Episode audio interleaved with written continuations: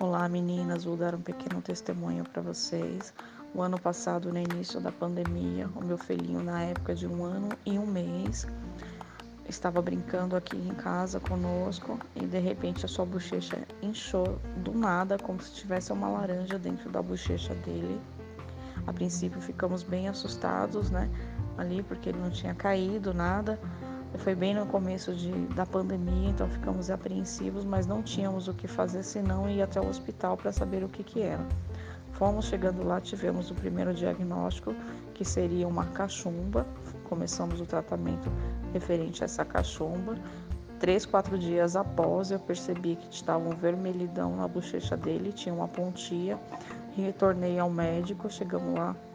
O médico falou que não era uma cachumba, e sim era uma furonculose, um furunco, né, que estava inflamado. Aí tivemos que começar a tratar como um furunco.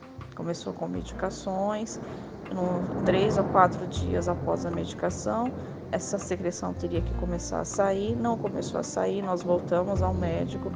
Cheguei lá, eu peguei um outro plantonista, um outro médico, e esse médico fez uma ultrassom e fez uma outra análise e falou que não era um furunco, era uma inflamação na linfo, uma inflamação de garganta profunda que causou aquela inflamação na bochecha e criou aquela secreção ali. Aí paramos com a medicação que ele estava tomando, iniciamos com uma outra medicação bem mais forte, para poder é, que aquela secreção saísse, senão meu filho teria que fazer uma microcirurgia na bochecha para poder tirar aquela secreção e não poderia levar, né, tomar anestesia.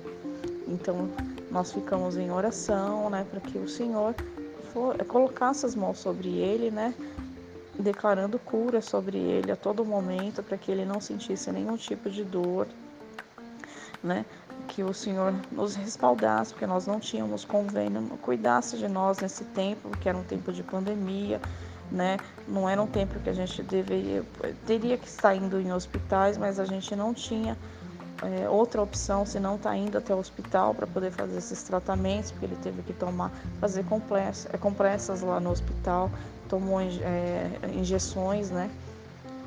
Então foi um, um tempo bem difícil, mas que nós sentimos e vimos o cuidado do Senhor a todo tempo sobre as nossas vidas, tanto sobre a vida dele, como nos respaldando em hospitais, medicações, valores, né? Tudo que nós precisamos, nesse momento o Senhor estava ali conosco. Então que esse testemunho possa edificar a vida de vocês. Amém?